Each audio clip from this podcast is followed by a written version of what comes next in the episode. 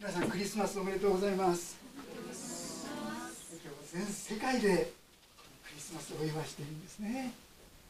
すごいですよね。全世界でこのクリスマスは祝われているんですね。なんでそんなにこのクリスマスがそこまで世界中で祝われているんでしょうか。クリスマスというのは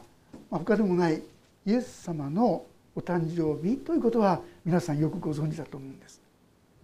そのイエス様のお誕生日をなんで全世界で祝われているんでしょうか。今日はそのところをですね、この聖書の箇所からご一緒に少し見させていただきたいとそう思います。ルカの福音書の2章の8節からもう一度読ませていただきます。さてその地方で羊飼いたちが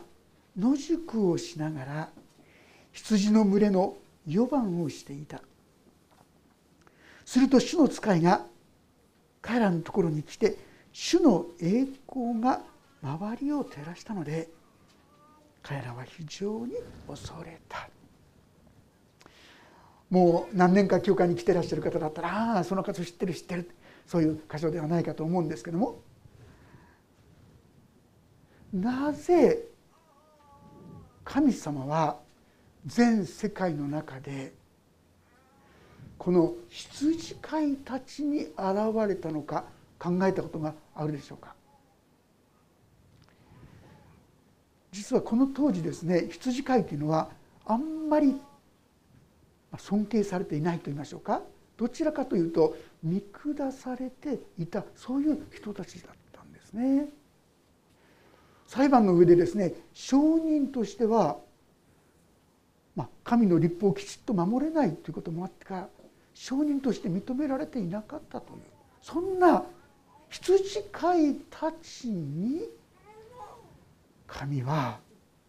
この素晴らしい出来事を実は語りかけたんです。その情景をですね思い浮かべてください。真夜中です。真っ暗です。星が見えたのかどうか分かりませんけども、ところがその時にバーッとですね、まばゆいばかりの光とともに御使いとおぼしき人が現れたんですよ。そしてこういうわけですね。恐れることはありません。見なさい、私は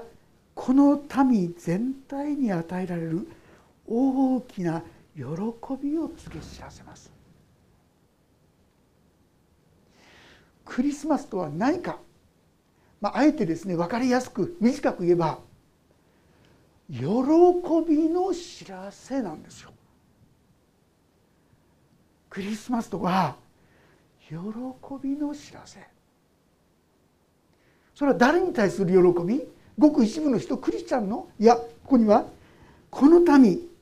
全体のと書いてあります。全ての人にとっての喜びの知らせ。なぜたった一人の人の誕生日がそんな喜びの知らせなんでしょうか。それはここにですね、今日ダビデの町であなた方のために救い主がお生まれになりましたと書いてあるんです。救い主です。自分にとって救い主、聞いてはいると思い、何回か教会に来てればですねそういう言葉聞いてると思うんですが、救い主あんまりピンとこないかもしれません。なぜかっていうと、その救いが自分に本当に必要かなってそう感じるからかな、こんなふうに思うんですね。中南米でですね、河川盲目症というそういう病気があるんだそうですね。毎年1800万の感染者がいて、そのうちですね27万人が失明、そして50万人が視聴覚障害になってしまうという、そういう恐ろしい感染症なんです。ところがですね、朗報があったんですね。日本の2015年にもノーベル賞をいただいた大村先生という先生が開発したメクチザンという薬、この薬はなんとですね、たった1回それを飲むことによって感染症を防ぐことができるっていうんですね。大変なことです。1800万で、特に大村さんとこの製薬会社はこの薬を感染地域の人にプレゼントしたっていうんですね。当時は3億人の人々を失明の危機から救ったと言われていたそうですね。まあ、ジャパンとかですね、東京とか言ってもですね、まあ、現地の人、まあ、ここでは特にアフリカのガーナに行った時のことですけども、全然こうピンとこなかったんですが、その時にですね、子どもたちにこの人がメクチザン、今言った薬ですね、メクチザンを作った人だよって言ったら、うおーって言ってですね、叫び声が上がったっていうんですね。メクチザン、俺たちを救ってくれたって、あの薬を作ってくれた人か、メクチザン、もう彼らにとっては本当に失明の危機から解放されたということで、本当に喜んだ。彼らはそのメクチザンという薬が本当に必要だったということが分かったから、だからこそ与えられたその時に本当に喜んだわけです。皆さん、私たちも実は、私たちが本当に救われる必要があるものだということ、そういうことを自覚されるならば、実はこのイエス・キリストの誕生というものが、とてつもない尊い大きな喜びの源になる。なんとなく、ああ、イエス様って方が生まれたんだね、それだけで終わってしまうことが多いと思うんですが、いや、そうじゃない。この方はとてつもない救い主なんだ。そしてそれを現実の自分の生活に関わってくださる方なんだ。これが分かったら、なんと感謝なこと、なんと幸いなことでしょう。今日私たちは、ああ、イエス・キリストはそういうお方だったんだ、私にとってなくてならない本当に尊い方だったんだ、このことをご一緒に分かち合うことができたらな、そんなふうに思うわけであります。先を読ませていただきますが、彼らはとんでもない光を見るわけですから、もう怖いですよ。不安で恐ろしくてしょうがないでしょう。その彼らに、恐れることはありません。これはどうしても必要な言葉でしょうね。あなた方を怖がらせてきたんじゃないんだ。この羊飼いたちにぜひとも知ってほしいから、分かってほしいから、だからこのような特別な形で私はここに来たんだよと言ってくださったわけであります。そして見なさい、私はこの民全体に与えられる大きな喜びを告げ知らせる、告げ知らせます。これはこの時にはイスラエルのことでありますけれども、今やまさしく全世界の私たち一人一人のための尊い救い主となるために、この世に生まれてくださったんだ。このことを私たちが理解し受け取るなら、いつでも感謝ですね。なんていう喜びか。私たちは状況が変わり、さまざまな問題や困難が出てきても、なおそこで喜ぶことができる、そういう生き方になることができるということであります。今日ダビデの町で、あなた方のために救い主がお生まれになりました。この方こそ主キリストです。ダビデの町というのはベツレヘムという町です。このベツレヘムという町に救い主がお生まれになりました。もし私たちが正直になるなら、イエス様なんてあんまり関係ないとは言えないと思いますね。すべての人ははっきり申し上げれば、聖書では神が人を作られた。ですからこの神から離れて人間は決して幸せになることがない、満たされることがない、そう言っているんであります。何らかの意味で、たとえ全てのこの世的なものといいましょうか、お金も富も財産も地位も名誉も全てのものがあったとしても、何か足りない、何か救いが必要だ。聖書の中に出てくるソロモンという人が全てのものを得ていながら、なんと虚しいことよとこう語っています。名誉も地位も力も全てのものを得た彼も救いが必要だったんです。どうでしょうか。本当に私には救いが必要がありませんって人がいるでしょうか。何かわからないけど虚しくてしょうがないんだ、生きていく元気が出てこない、どうしてもやめられないことがあるんだ、寂しくてしょうがないんだ、孤独でしょうがないんだ、いろんな意味で私たちは必要を感じているんじゃないかと思います。あなたのその本当の必要に神様は救い主となってくださっているんです。私たちは表面的なですね、あ、これがあったらいいな、あれがあったらいいな、でも本当の救い、本当の必要はそんなところじゃないと思います。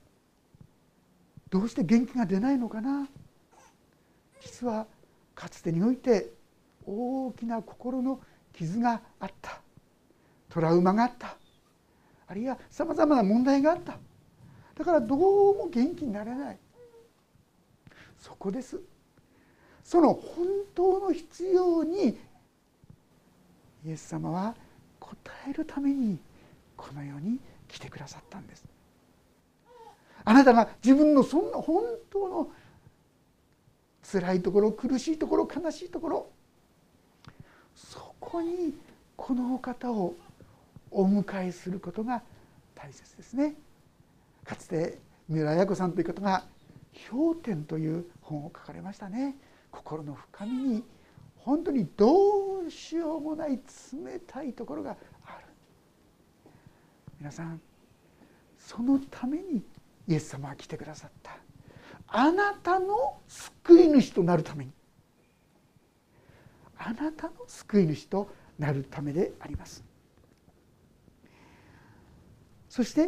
ここで12節、あなた方は布にくるまって貝羽桶に寝ている緑子を見つけます。それがあなた方のための印です。その救い主の印は何か。それは貝羽桶に寝ておられる、布にくるまって貝羽桶に寝ている、おそらくこれは家畜小屋って言っても、おそらくはですね、きちんとした小屋じゃないと思います。向こうでは洞窟みたいなところがあるんですが、その洞窟をちょっと家畜がいられるようにしたような、そんなところだと思います。粗末がですね、汚い、暗い、そういう場所だったと思います。貝羽桶って言ってもですね、きちんとした作られたもの、きれいなもんじゃなくて、石をちょっとこう書いて、墨を書いて、ちょっと物を置けるようにした、そんなようなものではないかなと思うんですが、地べたに置くよりはマシという、そんなところじゃないかと思いますが、そういうところに赤子が寝ていたら、それが印だっていうんです。皆さん、あなたの救い主の印だっていうんです。変な印ですよね。これはもしイエス様が立派な宮殿に、お城の中の立派な宮殿に、神の御子にふさわしいそういう場所にお生まれになっていたらと考えたら、少しわかるかと思います。そんなところに近づける人はごくわずかですね。地位も社会も名誉もある人しかそこに行けません。でもあの貝羽桶に、家畜小屋の貝羽桶にっていうんだったら誰でも行くことができます。見ることができます。そしてそれがあなたの救い主の印だっていうんですね。どんな人でも、だからこそある意味で見下されていたこの羊飼いたちをまずその証人としてそこに起こされたのではないかな、そう思いますね。そしてそこで彼らは、ああこの方がその方なんだということに気がつかされたのでないかと思います。ところがですね、これだけでは羊飼いたちもまだですね、半信半疑、夢見たのかなと思ってしまうからかもしれませんね。神様、13節、すると突然その御使いと一緒におびただしい数の天の軍勢が現れて神を賛美した。今やですね、ものすごい数の御使いが賛美をした。もう圧倒されて、これが夢だったとか、もうそんなことはとてもとても言えない、そういうところにそれを見せてくださったのだと思います。いとたかきところで栄光が神にあるように、地の上で平和が御心にかなう人々にあるように。どんな賛美だったか分かりません。本当に心打たれる、心が本当にすがすがしくなるような、そんな賛美であったと思います。その後御使いたちが彼らから離れて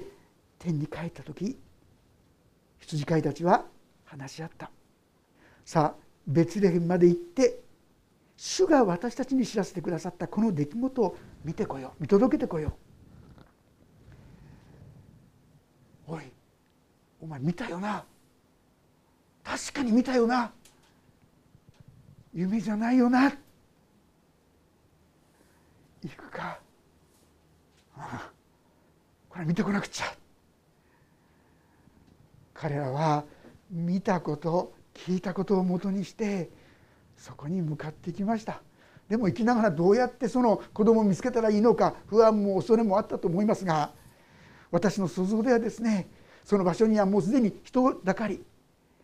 おにゃおにゃと夜の夜中にですね声が来るから、周りから人が寄ってきていっぱいなでたんじゃないかな、すぐにあこれかなで見てみたら、本当に布にくるまれて貝羽桶に寝かされて、これだこれだ、ここにあったんだ。羊飼いたちは喜んだのではないかと思います。16節、急いで行ってマリアとヨセフ、貝羽桶に出ておられる緑子を探し当てた。それを目にして羊飼いたちはこの幼子について自分たちに告げられたことを知らせた。今さっき起こった出来事ですよね。こうなんだあなんだと焦りながら喋ったかもしれません。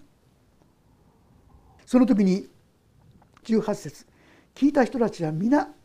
羊飼いたちが話したことに驚いたと書いてあります。へえ、そんなことってあるんだ。まあ驚くまでは書いてあるんです。信じたとは書いてません。ですから当然彼らにはそういう喜びとか平安があったかっていえばそうではなかったと思います。一方マリアは19節、しかしマリアはこれらのことをすべて心に収めて思いを巡らしていた。マリアは生まれる前からあなたの子供に胎に宿ったのは精霊によるのです。不思議な体験を何度も何度もしてましたから、マリアはああいろんなことを思いながらそのことを受け止めつつあったと思います。でそれに対して20節、羊飼いたちは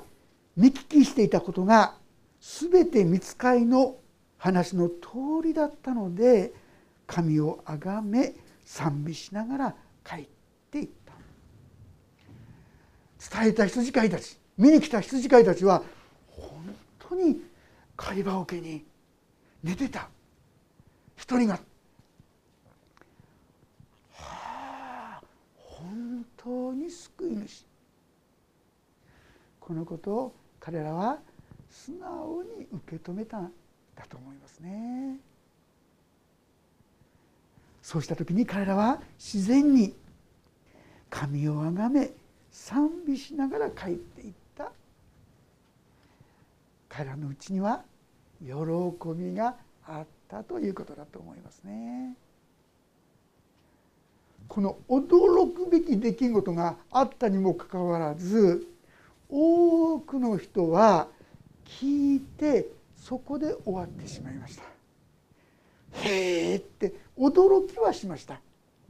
でもそれ以上じゃありませんでした。でもこの羊飼いたちは本当にそうなんだと、このことを受け止めていかれたんですね。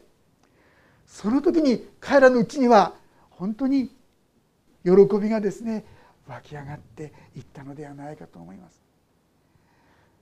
彼らにとっては生涯、私たちは救い主にあった、救い主が本当に来た、天使が私たちに現れてくださったんだ、もうこのことは生涯忘れることもできない、そういう出来事。ちょっと何かがあっても、いやでも神様は私にこんなことを経験させてくださった。あらゆる時にこの出来事は彼らを励まし続けて、そしてその心には平安と喜びが与えられ続けたのではないかな、そう思うんですね。今日私たちはこのクリスマスを迎えるにあたって大切なこと、ああ神様は私たちに大きな喜びを伝えようとしてくださったということ、いかがでしょう。この喜びが今あなたの中にはあるでしょうか。誰でもそういう喜びを持つことができるんです。いや、そのためにイエス・キリストはこの世に下ってくださった。ご存知のように、この方はなんとあの惨めな、本当に飼い葉桶に寝かされた。実はこれは彼の生涯を示していたとも言うことができるかもしれません。人々からのけ者にされ、罵られ、そして十字架にまで彼は下っていかれた。でもその十字架の死を通った後に、彼はそこからよみがえられたわけですよ。皆さん、死を打ち破るお方になってくださった。そして私たちの本当に救い主となってくださった。たとえ皆さんがどんな暗闇を持っていたとしても、どんな痛みを持っていたとしても、このキリストはその救い主となるために来てくださった。問題は、あなたがそのようにこの方を信じ受け止めるか否かですね。同じようにこのことを聞いていた多くの人々は驚いただけです。どうでしょうか。多くの私たちもまた驚くというようなところでとどまってしまっているんじゃないでしょうか。本当に神は生きておられて、私を救ってくださった、そこまで体験できてない方が多いんではないでしょうか。彼らがしたことは単純に起こったことを受け止めましたね。そしてそれを見に行こう、見に行きました。そしたら本当にそうなっていた。単純といえば単純かもしれませんが、そのようにしてこの言葉を信じた彼らには喜びが宿ったんです。実は私たちもこの喜びを同じように味わうことができるんですね。聖書の黙示録というところをちょっと読ませていただきますが、新約聖書の一番後ろでありますが、その3章の20節というところにこんな言葉が書いてあります。見よ、私は戸の外に立って叩いている。誰でも私の声を聞いて戸を開けるなら、私はその人のところに入って彼と共に食事をし、彼も私と共に食事をする。見よ、私、この私とはイエス・キリストのことです。イエス・キリストはあなたの心の戸を叩いておられるんです。叩いておられるというのはどういうことか。無理やりに押し入ることはないんです。私たちを人格として扱ってくださっていますから、私の自由意志を尊重してくださいます。どうぞ私の心に入ってください。私を作り変えてください。神様に心をそのように打ち明けるときに、神様は私たちと共に入ってくださると、こういうお約束なんです。ですから、いや私はいりません、間に合ってますと言うならば、それはそこは素通りせざるを得なくなりますね。神様はあなたの心の戸も叩いておられます。もし心を開いて、ああ確かに私には救いが必要だ、私も本当は悩んでいる、私も本当は誰か救い主が欲しいんです、でも今まで誰に頼ってもうまくいったことはなかった。そうでしょう。頼るべきお方はこのイエス・キリストのみだからです。この方のところに来て、どうぞ私の心に入ってください。もし皆さんが心を開かれるなら、イエス様はあなたの心に来てくださるんです。そして新しい命を注いでくださるんですね。ルカの福音書の次のヨハネの福音書という1章12節というところにこんな言葉が記されています。しかしこの方を受け入れた人々、すなわちその名を信じた人々には、神の子供となる特権をお与えになった。この人々は血によってではなく、肉の望むところにでも、人の意志によってでもなく、ただ神によって生まれたのである。この方を受け入れた、素直にああそうなんだと言って受け入れた人、すなわちこの方を救い主として信じた、心にお迎えしたその人のところに、新しい特権、神様の子供、素晴らしい家柄といいましょうか、そういうところで相続なんかをある人もいるかもしれません。いいなって思うかもしれませんが、実は私たちは神の子供となる特権を、相続をいただくことができる。そしてこの神様からさまざまな形での助けも恵みも力も希望も喜びもいただくことができる。こういうことなんですね。先ほど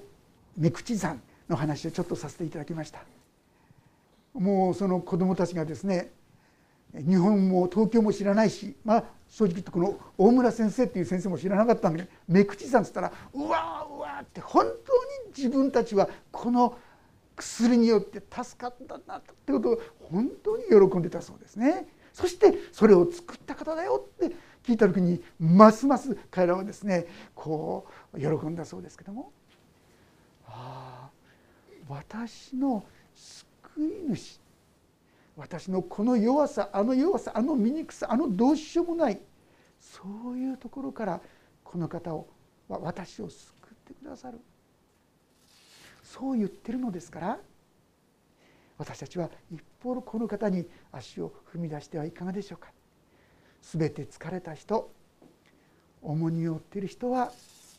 私のところに来なさい。私があなた方を休ませてあげます。私たちもならばそのような恵みに預かりとうございますと一歩踏み出していけたら、そう思います。実は何でもないことのように思うかもしれませんが、これによって私たちは新しく生まれるというのです。人が生まれ変わる、ありえないと思うのですけども、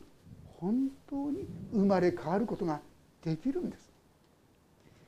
私がこの信仰に入った一つのきっかけは、誰でもキリストのうちにあるなら、その人は新しく作られたものです。古いものは過ぎ去った、身をすべてが新しくなった。私は劣等感の塊で、赤面恐怖、対人恐怖、本当にまともに生きることが難しかったかもしれません。本当に生まれ変われるならそうなりたい。そしてこのイエス・キリストを信じた。いっぺんに変わっていったわけじゃありませんけども、しかし徐々に確かにこの方は変えていってくださったな、本当にそのことを感謝しています。まことの救い主、あなたのための救い主、これがイエス様です。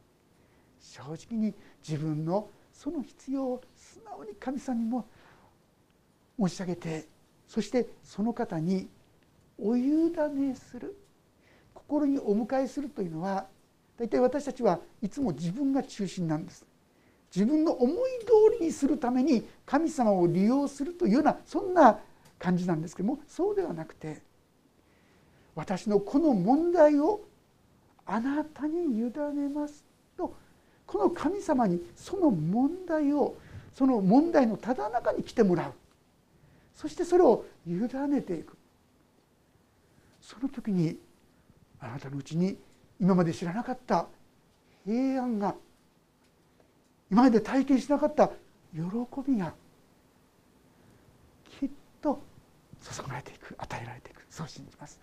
ぜひこのクリスマスにその神様の恵みにもっと豊かに預かっていくものとともにさせていただきたいと思います。お祈りをいたします。天の神様、私たちは多くの問題や、あるいは自分の悲しみや、また挫折や、どうしたらいいかわからない、そういうものを持っています。でも取り立てて、だから救い主が必要だなどということはあんまり考えないことが多いものです。でも主よ、あなたはその私たちの本当の必要に救い主となろうと言ってくださること、ありがとうございます。そのためにこの世に生まれたと、そしてあの十字架にまでかかって、そのすべての罪の処理をなし、私たちに救いの道を備えてくださったと教えてくださって、ありがとうございます。今私たちはあなたのもとに行きます。私が本当にその救いを喜び感謝できますように、この羊飼いのように主よ、驚くだけではなくて素直にそれを受け止めて信じて、そして不思議な平安と喜びを味わうものとならせてくださるようにお願いします。今苦しみ、闇、困難が迫っている人がいるでしょうか。どうかあなたに委ねる、その決断ができますように、その祈りができますように、そして今まで知らなかった平安や喜びを少しずつでも味わうことができるお一人一人とさせてくださるように、このクリスマスが本当に意義ある時となることができるように祝福してください。御手に委ねます。イエス・キリストの皆によって祈ります。